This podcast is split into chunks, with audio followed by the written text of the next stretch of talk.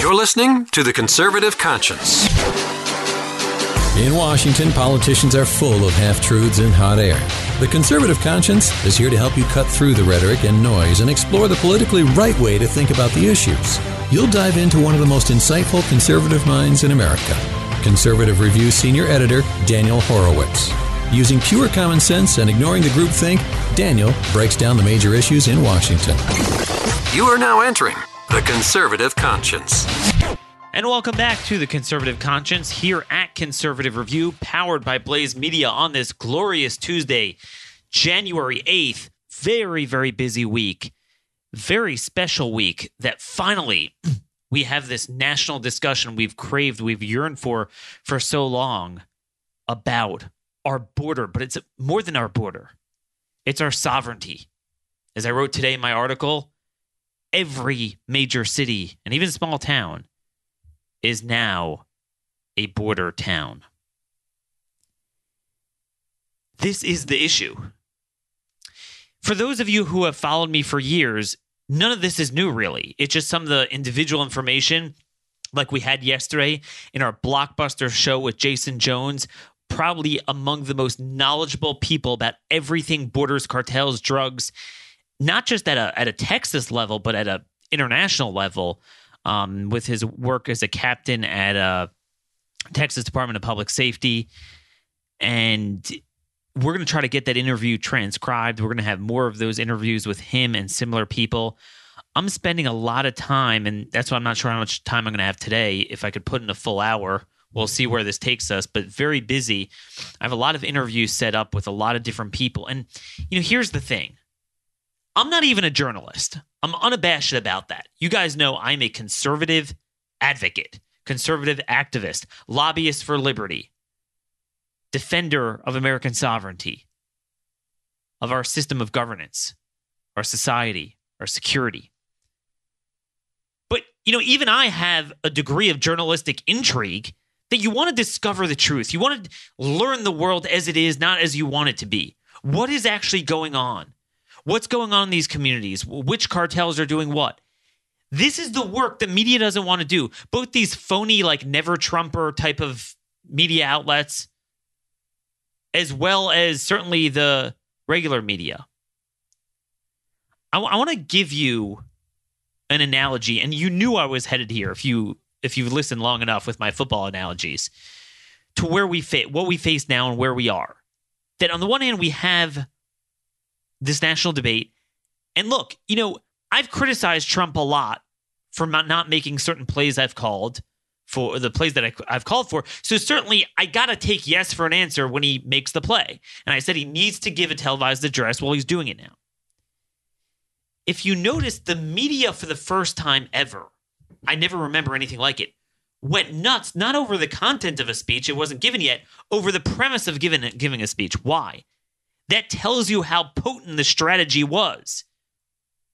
They don't want a national debate on this. They don't want people to know how severe the illegal immigration, border problem, drug crisis is. This is why they had to concoct an entire fabricated story about an opioid prescription crisis. Because if people would know the degree of criminality, the national security threats, the problems with the cartels, and the inherent problems with illegal immigration. And then all the, the, the human trafficking, the slave trafficking, how a lot of this has evolved over the last decade. One of the big themes from yesterday, things that I learned from Jason, was that a lot of the mechanics of organized international crime has changed. I've heard this from anyone in the know in, in, in the business. But we have failed to make the case for so long. And this is what allows the media to get away with poo pooing, scoffing at Trump's assertions because we've been distracted and we have we, we haven't been building this narrative and telling the truth. And as Jason said yesterday, Part of the problem is government hasn't been putting out the information for so long.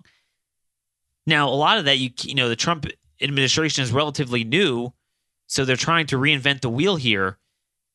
But this is a very big problem. Here's the analogy I want to give you. So, all of you, anyone who follows football, obviously saw the blockbuster game with the Cubs, um, Chicago Cubs versus the Philly Eagles on Sunday, the playoff game, where the Bears were down by one point, came down to five seconds on the clock, and they were going to kick a what should have been a game winning field goal, it a 43 yarder. And it was Bears plays kicker Cody Parkey kicked the ball, felt good, looked good, and then it veered left and just banged out right into the goalpost and went down and went out. And with that, the season was over for the Chicago Bears. And you know, right away, I just felt a lot of sorrow for him because it brought back memories of um, Scott Norwood. I was a a young Buffalo Bills fan, and you know that was the heartbreaker because out of the four consecutive Super Bowls they went to, it was that first one that they should have won, you know, more than any of the others. And it was a similar thing, except that was in the Super Bowl, down one point, kick a game winning field goal. And um, never forget hearing the announcer Vin Scully say wide right, wide, wide right, you know, and he missed that field goal. And now a lot of this discussion isn't even relevant now because it does seem that in the end, it wasn't so much uh, Parkey's fault versus um, I forget which player it was for the Eagles that just had a great defensive play. It looks like in the snap to to make the kick, uh, one of the Eagles players got his hand up and deflected the ball. Um, I mean, I haven't followed it closely enough because I'm following the border, but uh, maybe, maybe you know, but maybe it's wrong. But from what I see, it seems like there's a strong case to be made. He probably tipped it, so it was just a good defensive play. Um, and it wasn't even his fault. His fault. But let's say let's say it was. I want I want to give you a very important lesson that I've heard in football that applies to building narratives on political issues. See, being a kicker is a very tough job in many ways because a, a game a football game is the mechanics, the complicated interlocking mechanics of a number of defensive and offensive plays that lead to yardage, lack of yardage, denying yardage on the defense, and eventually scoring. Whereas a kicker, just with his foot, has the ability to score three points and put them on the board. And it all comes down to you, and you're expected to make it because, well, you make the kick. But you know, even the best of kickers you don't convert 100% of them, especially, you know, in the 40 to 50 yard range. You know, and he already successfully kicked three field goals in that game, responsible for the majority of the points the Bears scored that entire game. You know, so three out of four. I mean, this was, you know, ready far, 43 yards. It's understandable you're going to miss it once in a while. So I'll never forget, you know, Scott Norwood um, felt terrible. I mean, because that was losing the Super Bowl. But you know, the Bills fans forgave him, and they they understood he was a good kicker, and you know, just missed that time. And and that was I, I believe that was 48 yards, which especially back then was really at the border of you know the outward range of kickers back in the day. Seems like nowadays they kick them farther. They train to kick them farther. But back then that was that was considered a far field goal. And uh, I'll never forget there was a documentary I once watched on the on the Bills, you know, from that era, and they interviewed Bruce Smith and Thurman Thomas, two Hall of Famers, um, one defensive lineman, one uh, you know, Thurman Thomas was the running back Hall of Famer, and and he said, look, you know, if you if you would look at the mechanics of that game, he said both of them said, I'm sure you could find areas where I I failed to run a better play where I could have gotten another first down, which would have led to another point. Um, Bruce Smith was saying, you know, I could have made another tackle. But you know, that's not evident. It's not evident to the people, but those are the mechanics that cumulatively lead to a game a, winning the game. Or, you know, all of them could have gotten better. Maybe Thurman Thomas could have done better that drive. Jim Kelly, as the quarterback, could have done better that drive that would have gotten them 10, 10 yards closer and he would have made the field goal. But it all comes down to that dramatic play. Everyone always wants someone like the one man to step on the field and single handedly win the game. But it doesn't work that way. It's kind of more subtle and it builds on itself. It's team ball. It's it's the amalgamation of all those factors that create a game-winning formula that you don't always see. You expect, yeah, the one guy to always make the the the field goal, but it doesn't work that way. Now, if you you know miss a lot of field goals, you're not a good uh, a good kicker. But you know, if you only miss them once in a while, especially at a longer range, you know, just because it's a the game winning thing at the end of a season, playoffs or Super Bowl, doesn't mean it's any easier to kick. And and you know what? It turns out in this case, it was the subtlety of the, you know, I could tell you it was one of the offensive linemen that didn't properly keep that Eagles player in check that he was able to tip the ball. But again, that's more subtle. You know, so in the sports media and the fan world, they're going to blame Cody Parkey. But anyway, that was just an interesting thought. I um very gracious thought from Thurman Thomas and Bruce Smith at the time, you know, why they felt you can't blame Scott Norwood. It's just like that's just the most dramatic moment. Where yeah, I mean, he's the guy, it's all in his hands now and and he missed it. Now, if you always miss those moments, well, you know, there's a problem with you. But all it takes is one miss. But what about those times where we failed to make the plays, but they were very subtle? And this is what I feel. Now, you're going to say, well, what does this have to do with the border? This is what I feel has been lacking in the conservative movement for so long. Every once in a while, we have these dramatic moments where it's time to make a play. But the problem is, we failed to build the narrative. We failed to report on all the cases for so long, so it allows the media to easily get up there and say, not true. I don't see any terrorists at the border. No problems. Come on, this is not an emergency. Ha ha ha.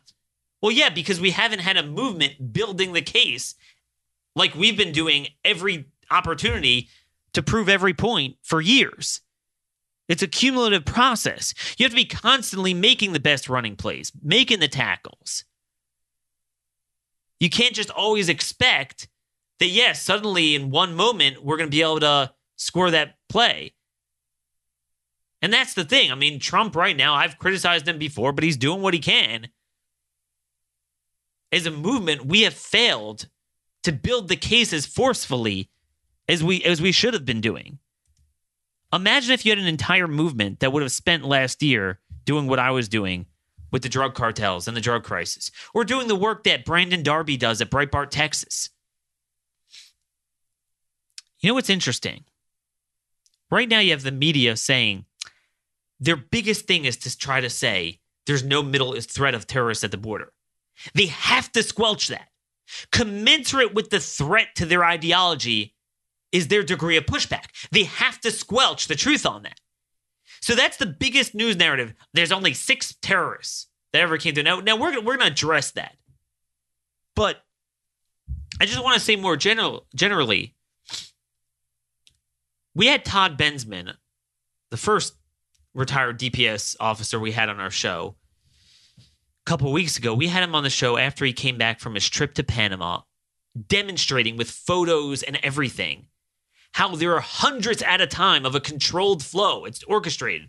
Our government has classified programs dealing with it, working with the Panamanian and Costa Rican government to have this controlled flow because they don't have the resources to stop it and we don't want to invest the resources. So we at least try to get them to weed out some of the known terrorists and they come north thousands. We apprehend thousands of Middle Easterners every year, but the trajectory, that's the important thing. You got to look at the trend. The trajectory is growing rapidly, as Jeh Johnson, Obama's own DHS secretary, warned about in a memo to all federal and local law enforcement dealing with this. We have to uh, come up with a coordinated strategy to deal with SIAs. Well, this is two years later, three years later, and it's gotten a lot worse. So you would think Todd Bensman is the number one. Nobody is as prolific, as knowledgeable as him. Nobody else I know of has that skill set. Being both a journalist covering terrorism in Latin America, but also working in D, um, Texas DPS's intel and, and terrorism division for a decade that has this experience, the media will not have him on. They're sitting and quoting this Alex clown from Cato that rebuts Todd, but they won't then bring on Todd. All of Cato's work is piggybacking. And and and, and here's what's so dishonest: this Alex schmuck at Cato at best, you could say his field is in economics. You know, he's the guy that's to put out stuff telling you, no, no, no. The more third world aliens you have that are impoverished, the bigger your GDP grows. Fine, whatever. But nobody could honestly say that he's a counterterrorism guy. He knows nothing other than to say, no, I don't see it. And, and, and what bothers me so much about the media, including a lot of conservative media, is if they don't see anything on their plate, they will not do the research. They will not spend the hours I spend, and I'm ashamed of it. You know, I wanted to spend more time last night with my wife. I was on the phone all night with people, Texas DPS, DA, ICE, U.S. attorneys, NYPD. I have some contacts now. They, as uh, Jason mentioned yesterday, they have tremendous intel on this issue, much better than the feds. Um, they've done good work over the years learning, studying, reading. You know, the, the, these, and we're going to get to this in a minute, these, these just utter idiots scoff at, hey, hey see, you didn't like, uh, hey, Mark Levin, uh, you didn't like when, uh, um, Obama used executive authority. Now, huh? Now you're shilling for Trump. Well, details matter. Well, executive authority. Well, what are you doing with it? I sat and studied the Emergencies Act, Emergencies Act of 1976. We're going to talk about that in a moment. Going through the power. And anyone who's studied this issue knows, like, hey, I might feel uncomfortable with the degree of power Congress delegated, but Congress delegated a lot of authority on that. And he has the he has the authority certainly, but he does have an avenue to get appropriations for it. But that's the thing. Because not enough people have been doing the job I'm doing, the job Todd Bensman is doing, and a couple others, Breitbart Texas, I really can't point to many people doing good work on this. It's allowed the other side to just like, huh, out of sight, out of mind. It doesn't exist. Ha ha ha, there's no problem. I, I just, it, it makes me sick. They think they could just look at Twitter and they know everything there is to know about the world. So anyway, even Fox News, they had on Todd Bensman right after he came back, but this week they haven't had him on. They should have him on every day. He is the other side of this story. How do you not have him on Fox? They won't have him on. I was just talking to Todd on the phone earlier this morning about that. They won't have him on. It's pathetic. If you're too good at what you do, and you have too much truth to give over, your voice cannot be heard. Which is why I'm committed to growing the show and bringing on voices like that. There's no reason for it. There's no reason for this nonsense. But that's the problem. That, that, that's the profundity of, of the analogy, the football analogy I gave you, I wanted to give over. That, you know, we expect someone to just walk out on the field and just like win political battles for us in, in, in one shot on one leg. But it doesn't work like that. You have to constantly be pointing this out. So I, I want to go one at a time through some of the some of the stuff going on here. Um, and then maybe we'll get to some other issues as well. But some of the important facts with the border, cartels, immigration that the media is hitting on. And, and, and they revel in their ignorance. They're not ashamed of it. If they don't know about it, then it doesn't exist. And they make sure not to know about it. Their minds are so shut you know, for people that call themselves progressive and open minded, they are so closed minded. They, they, they just don't want to hear about things to expand their horizons. You know, I have a thirst for knowledge. Even those of you who are liberals and don't agree with me ideologically, you I think you could appreciate I want to learn about new new issues. I spend hours studying policies. And I, I recognize my limitation. The more you know, the more you realize you don't know. The more you realize, wow, I wish I could have more time to study this. There's no humility to these people. The hubris, they just get in there and start. I mean, within three seconds, they know everything there is to know about any issue.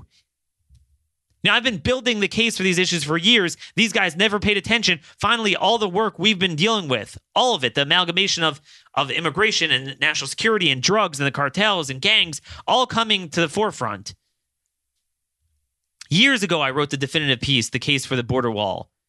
San Diego fence, the Yuma fence, everyone's talking about that now. We wrote about that years ago. Suddenly, everyone's an expert. But that that's what I do. I sit and I read all the reports. and I read everything. I talk to people. I research. You know, there, there's um healthcare obviously is always going to be an issue, and I do want to get to that some point in, in the near future. There's a lot of news on the healthcare front. There's a terrific book that just came out, Ensuring America's Health: The Public Creation of the Corporate Healthcare System, by Christy Ford uh, Chapin. It's it's a very pricey hardcover, but the paperback is twenty six bucks on on Amazon. Um, really looks like a really good book. I saw a book review and I was like, I, I got to read this. I don't know when, when I'm to find the time to do it, but I always want to learn more. That's what we do here. We cover the issues broadly, not in a vacuum. You have to do it horizontally and vertical, go deep into the issue, but broadly into the issues that are parsimonious to it, but really more than parsimonious, they're integral to understanding it.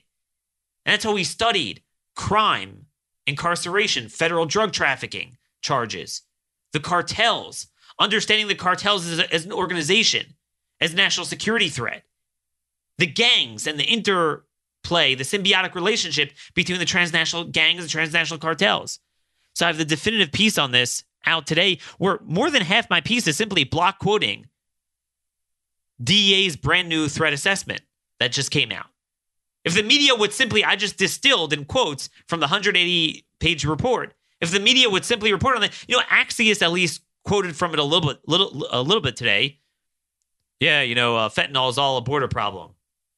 Wow, you finally admitted that, buddies. You finally admitted that. So that that's the that article is out today. And you look at it, you look at it, and you'll see what I'm saying. We don't just have an emergency at our border, we have an emergency in American cities. This is from the report. The where is this? The Mexican cartels provide a steady sh- stream of drugs to the Chicago area. Though the Sinaloa cartel and CGN CJNG, that's the Jalisco cartel, are the city's most notable sources of supply. Other Mexican cartels that deliver drugs to the area include BLO, Gulf Cartel, La Familia, Michoacan, and Los Guerreros Unidos. Chicago is home to several street gangs that are heavily involved in drug distribution, and collectively, these gangs serve as the primary mid level and retail level drug distributors for the cartels. These gangs are also responsible for a substantial portion of the city's violent crime. What's the most violent city in America now? Well, I was going to say Chicago, Baltimore is a, is a runner up. You got Detroit, you got um, New Orleans, you got St. Louis. And here you have DEA telling you that a substantial portion of Chicago's violence is not kind of the typical inner city black on black crime that you would imagine that exists. It's the transnational cartels that are multi tens of billions of dollars of in- industries that engage in endless cr- crimes, not just drug smuggling, as Jason said yesterday. They've evolved the human trafficking and not just sex trafficking, but labor trafficking on behalf of these unscrupulous businesses that donate to both parties. They actually contract, he was telling me this last night, they contract with the cartels to smuggle in slave labor. Where the hell is the sympathy for the illegals? Forget about Americans. But th- this is not said. But the point is, so much of our violent crime in our cities is from this. If this is not an emergency, I don't know what is. I don't know any other threat that is that substantial. In this day and age, this is the lesson of Hamas and the Gaza border. They don't challenge the Israelis directly in a traditional military sense. They use paramilitary, lawfare, and PR mixed together and subversion. This is what Jason was saying how they don't quantify 21st century crime and national security threats. They're just completely out of touch. The world has changed, but law enforcement at a political level has not. And the media has no care to even study this stuff. It's, if nothing else, I mean, as, as sad and dangerous as it is, it's fascinating. But the cartels, just like Hamas knows, they can't defeat the Israeli military. They can't defeat the American military, which is why they so badly don't want our military at the border. But what they do is they flood us with migrants, tie down the border agents. Then the migrants, a lot of them are drug traffickers and mules themselves, but that's when they bring in all the bad dudes and the drugs. And they have spotters on our soil monitoring our agents. That's an invasion. It's worse than an invasion. See, at least in an invasion, at least in an invasion, okay, there's this area of this mileage they took over, and I could kick them out. They have dispersed their invasion into every corner of 50 states with their gang affiliates. What else has cost us trillions of dollars to our economy? In welfare, in crime, in drugs, 70,000 killed a year. What else is doing that to us? You want to talk about a national emergency? So there's that. I'm losing my voice here, but there's also another point to be made here. I want to move on to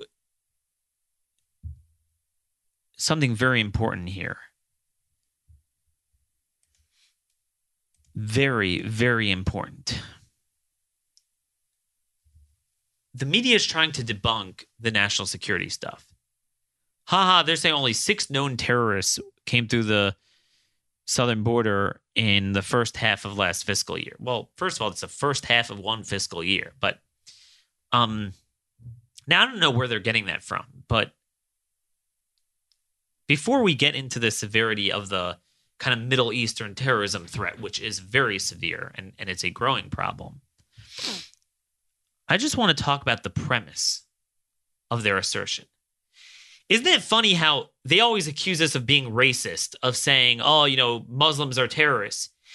Yet they are insinuating that the only degree of national security, meaning, eh, because I'm going to get to this point in a minute, Trump's emergency power to redirect DOD um, construction projects for the wall if he declares an emergency. So they're saying, well, what legal rationale do you have to declare emergency? Oh, Middle Easterners, terrorists coming through. Wait, stop, freeze frame. Before we get to the veracity of, of the Middle Eastern threat,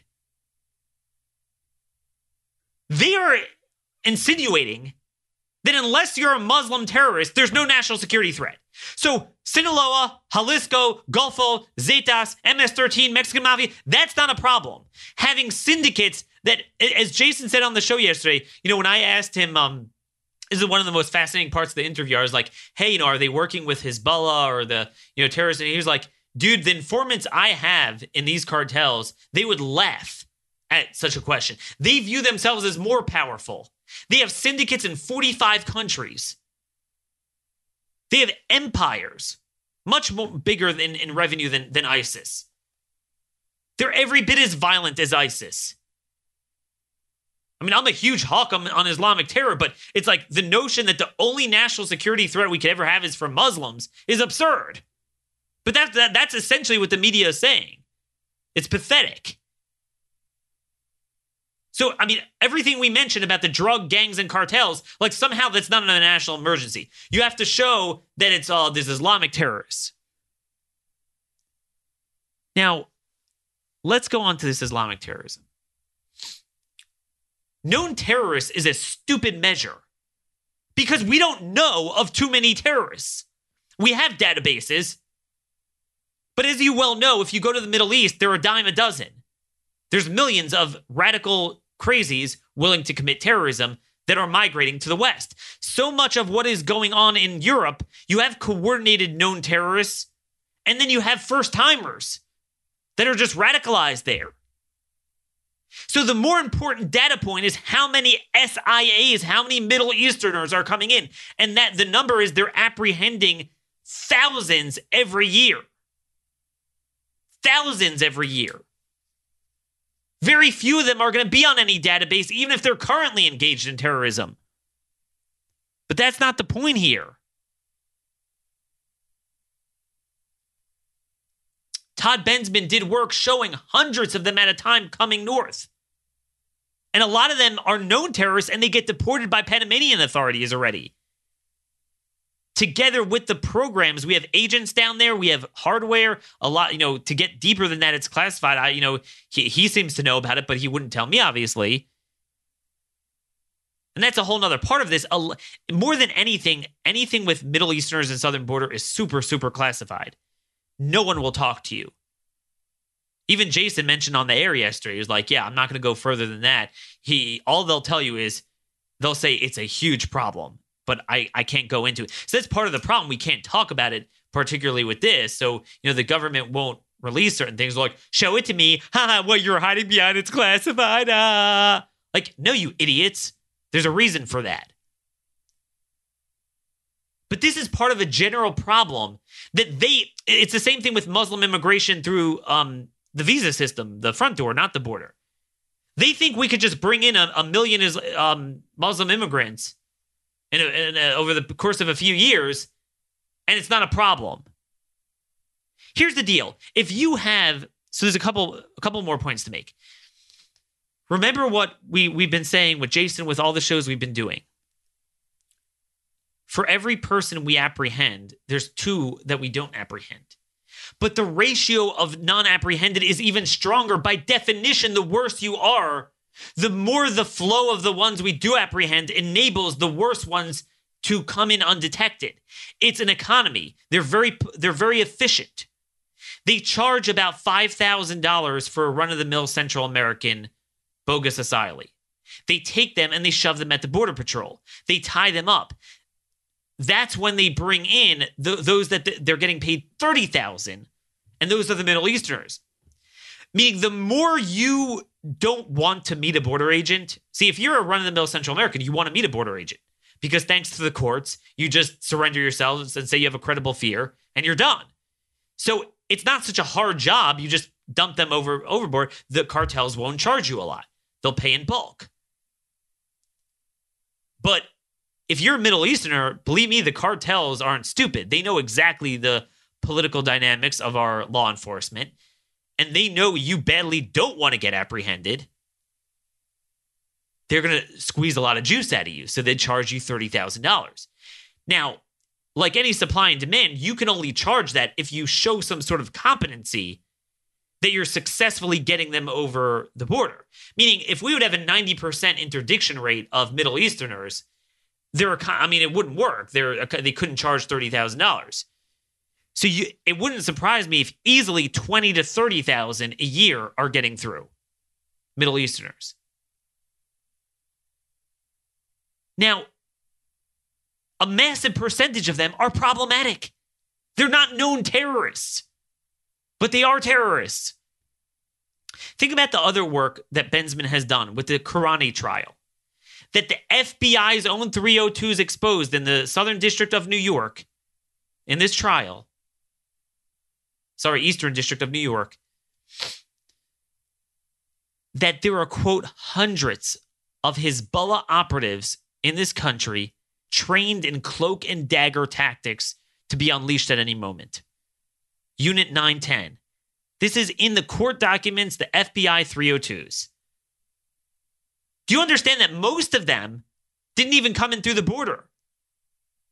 Through the front door, we let them in. One, the guy that Kourani, uh, subject of the trial, we were naturalizing him while he was going overseas, training with Hezbollah directly to attack us, surveilling media, um, military targets, Jewish businesses. This is what we have here. These are the ones we let in through our visa system. So certainly you could imagine if you're a Middle Easterner coming at our border, and there are thousands of them. I forgot the exact number for FY 2018. Kirstjen Nielsen sent that out. You better believe that's a major problem. Again, Rouhani said what? We're going to be attacked with drugs, migrants, terrorists, and bombs. And I know you're going to say, no, he didn't say that. He said, if you don't work with us, um, you might be subject to that. Yeah, that that that's his way of saying he's gonna attack us, you fool. You know, just for any idiots, he didn't directly say he will attack us with that. Yeah, I know I know.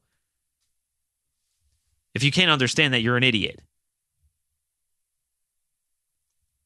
So um that's the story with that. But these idiots, it's their same ignorant ideology that they think like we have some database of every terrorist. I wish the extent of Islamic terrorism was limited to those we have in a database. If you're Rouhani, if you're Soleimani, and you want to bring in agents to this country, you're not going to bring in a known guy. It's a looming threat and it's an increasing threat. And that's another issue. The trajectory, the trajectory on everything on the numbers of aliens, numbers of bogus asylums, number of SIAs, number of drugs, number of gangs, power of the cartels is getting worse by the day. So you got to look at a trajectory. That's an emergency. But of course, they're going to ignore this all. But again, we failed to build this narrative for a long time. Now, next, I want to move on to the other lie they're trying to do to undermine the notion that this is an urgent emergency uh, policy problem to deal with. So when they get these guys to finally spend 30 seconds to research the issue, they pull up the CBP data and they're like, ha ha ha, ah, oh, we only have a few hundred thousand coming over. You look at this issue, uh, you know, in 2004, 2005, there were times we had 1.5 million. Oh, this is nothing like that. So that's that's their latest thing. It's it's not really a problem.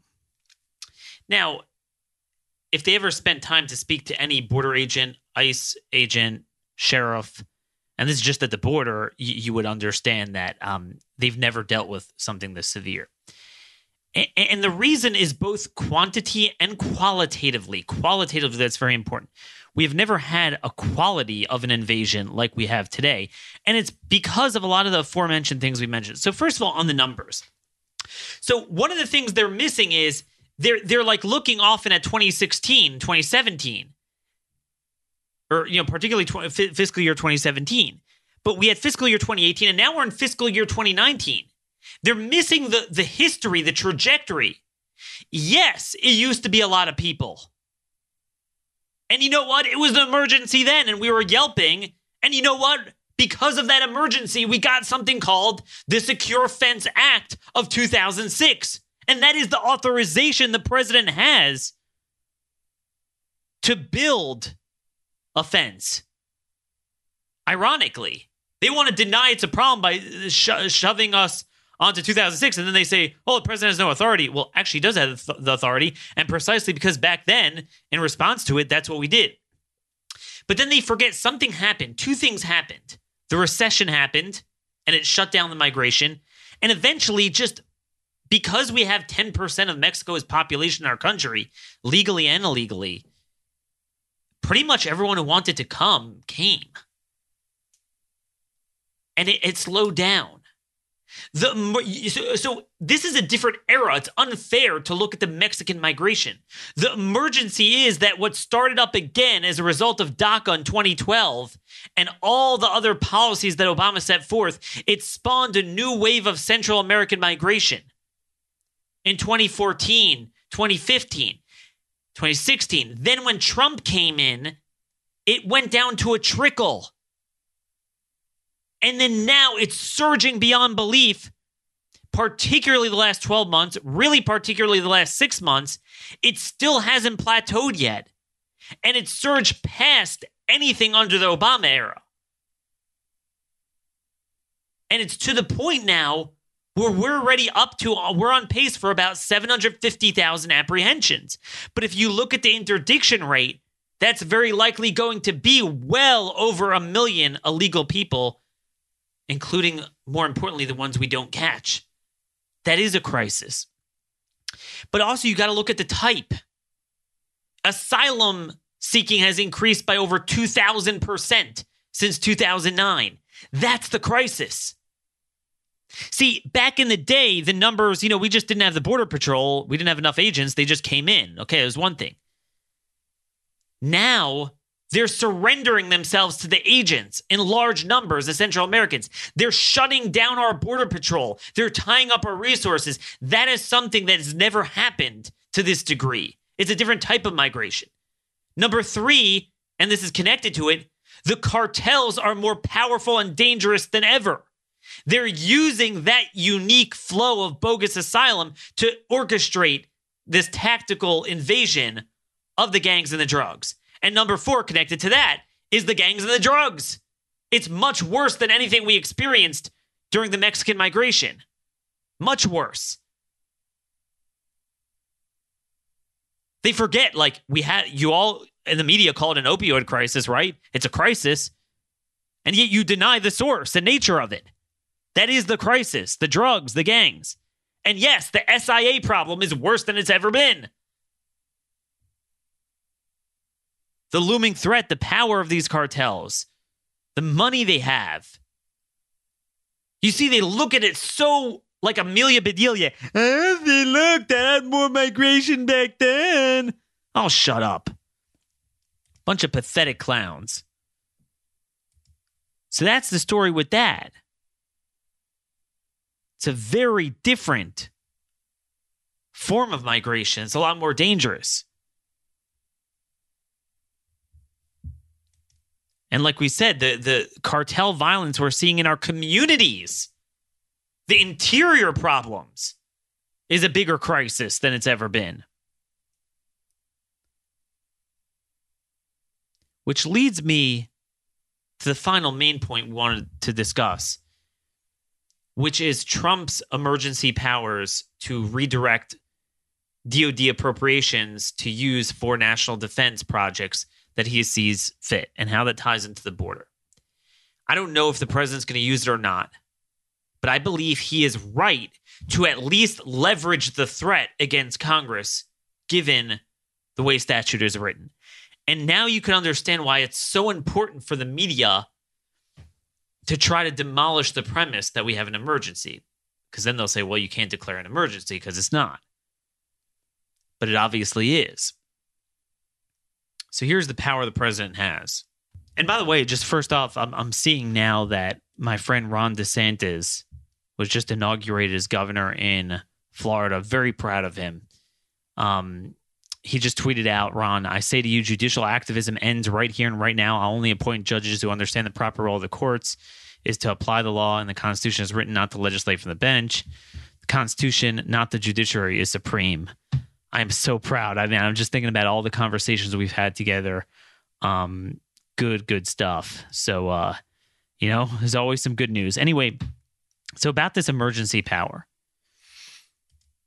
you have to understand the. Fa- let's start with the foundation. There's authorization and there's appropriations. So you authorize to do something, and then okay, you might be authorized, but where do you get the money from? No one disagrees the fact that you know, Article 1, Section 9 says no money shall be drawn from the Treasury, but in consequence of appropriations made by law. And that's obviously um, the power to legislate that is congressional power. The president can never draw funds not pursuant to appropriation. But if it is pursuant, if Congress wants to delegate authority, they can do that. And Congress, you know, you're gonna you're gonna hear a lot of people suddenly talk about, you know, Congress delegating too much authority. And in general, we agree with that. But as we said before, with shutting down immigration, you can never compare executive action taken to secure our border versus opening up our border and bringing in or granting amnesty to people that pursuant to law have no right to be here and pursuant to law actually downright have to be deported that is nullifying law right you can't compare that congress did not delegate broad authority for amnesty they delegated broad authority to protect the country so now you could disagree in some of the statutes that they didn't define it enough and gave the president too much broad authority, but you can't deny the fact that A, it exists, and B, to a certain extent, that is necessary to protect the country. You need the president to have lean and mean. If you have an invasion, you got to deal with it.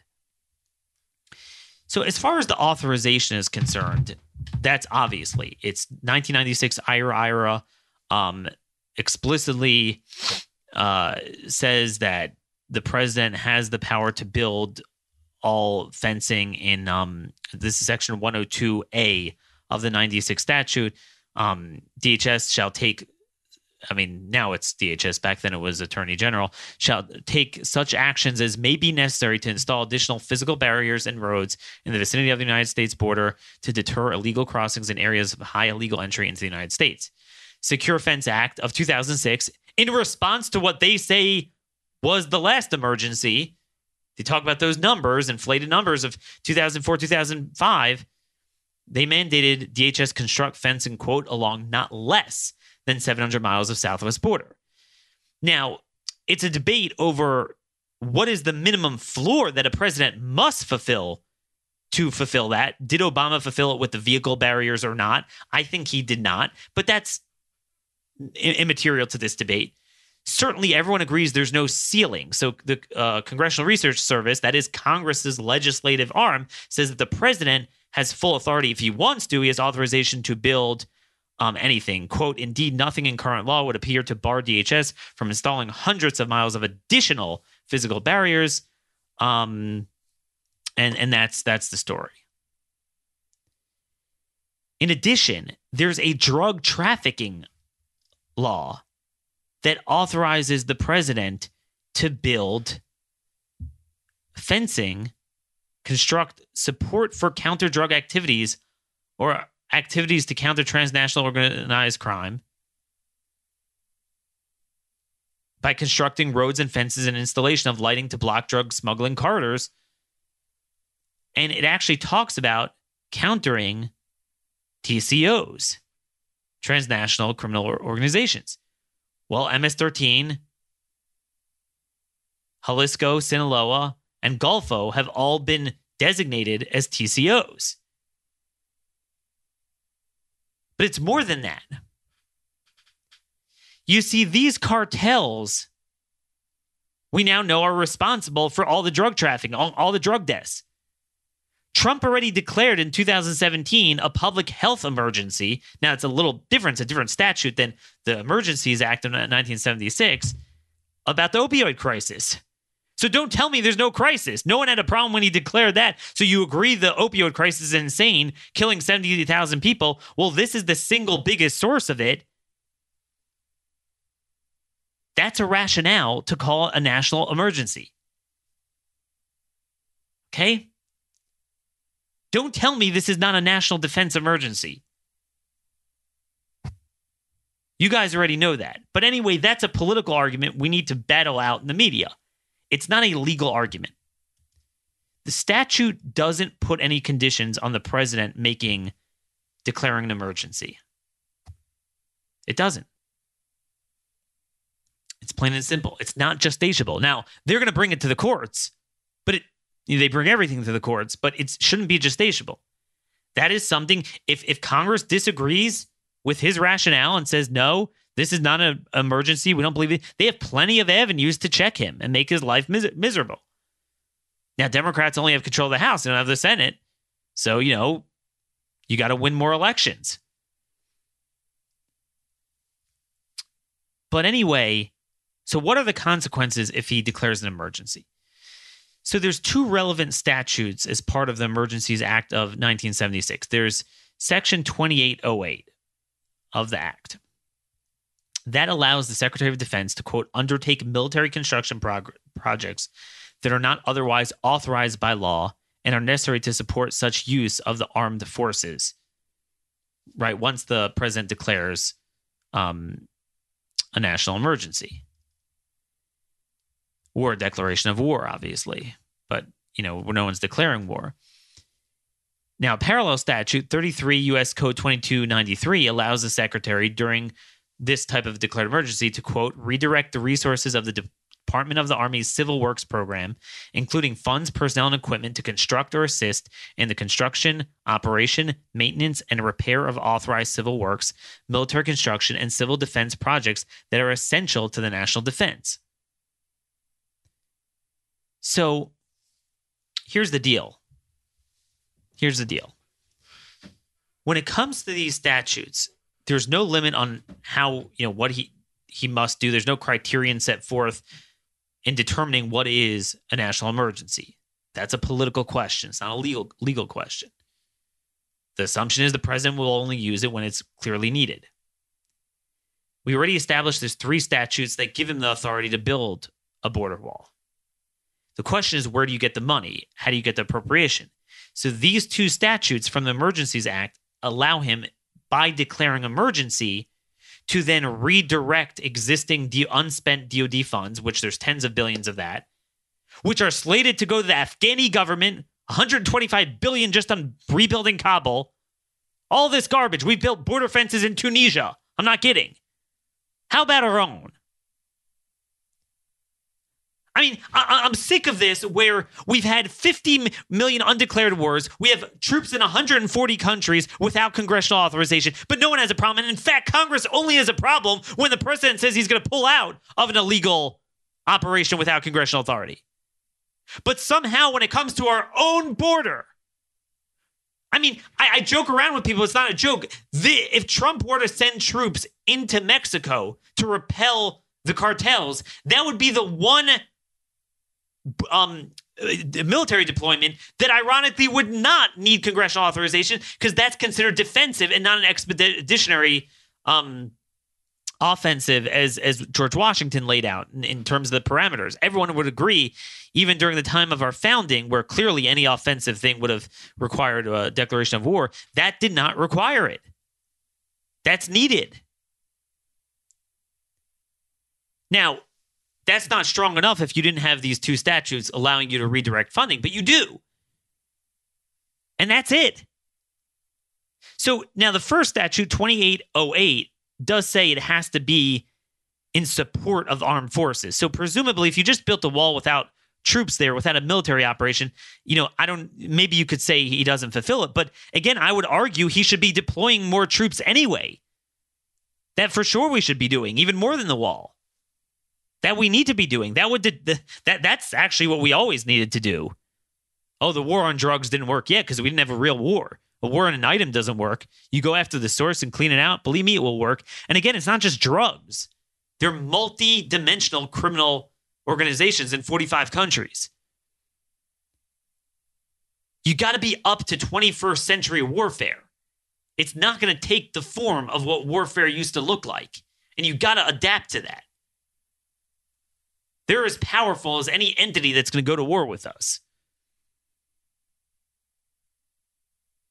And then you have 33 US Code 2293, which just gives broad authority to use resources of the Army Civil Works programs, including funds, personnel, and equipment, to construct any civil works, military construction, or civil defense projects. The only condition is that are essential to national defense. If this is not essential to national defense, I don't know what is. I don't know what is. But yeah, I mean they'll they'll take him to court. There's no no question about it. There's nothing a judge can't do anymore. We've lost the whole understanding of what it means to have national defense. Where, where these guys just refuse. What do you mean we have a, we have a, stop calling it an invasion? What is an invasion then? Tell me what else is causing so much fiscal, security, and cultural harm to our country. And it's directly coming in from our border. You have a military first and foremost to protect your border. There are other important areas where we need to wisely project power, but this is the most important aspect. And yet they look at it like, really? Military wall? Of course. Now, again, if the authority is not there, then you can't spend money. I'm not, I want to be very clear here no matter how important I regard this, if you didn't have those two statutes, it would be a lot, a lot trickier to make this case. But you do have it. So then it's just you're you're just left with a political argument. Well, is this an emergency and is this for national defense? And if you can't answer in the affirmative, you should be ashamed of yourself and ashamed of your ignorance. And you have no business opining in this field without studying that. Some of us have spent years painstaking hours studying this issue. And yet these thumbsuckers, and eh, all these guys, they're just backing Trump. Yeah. Dude, how come when I'm criticizing Trump from the right, none of them are ever there?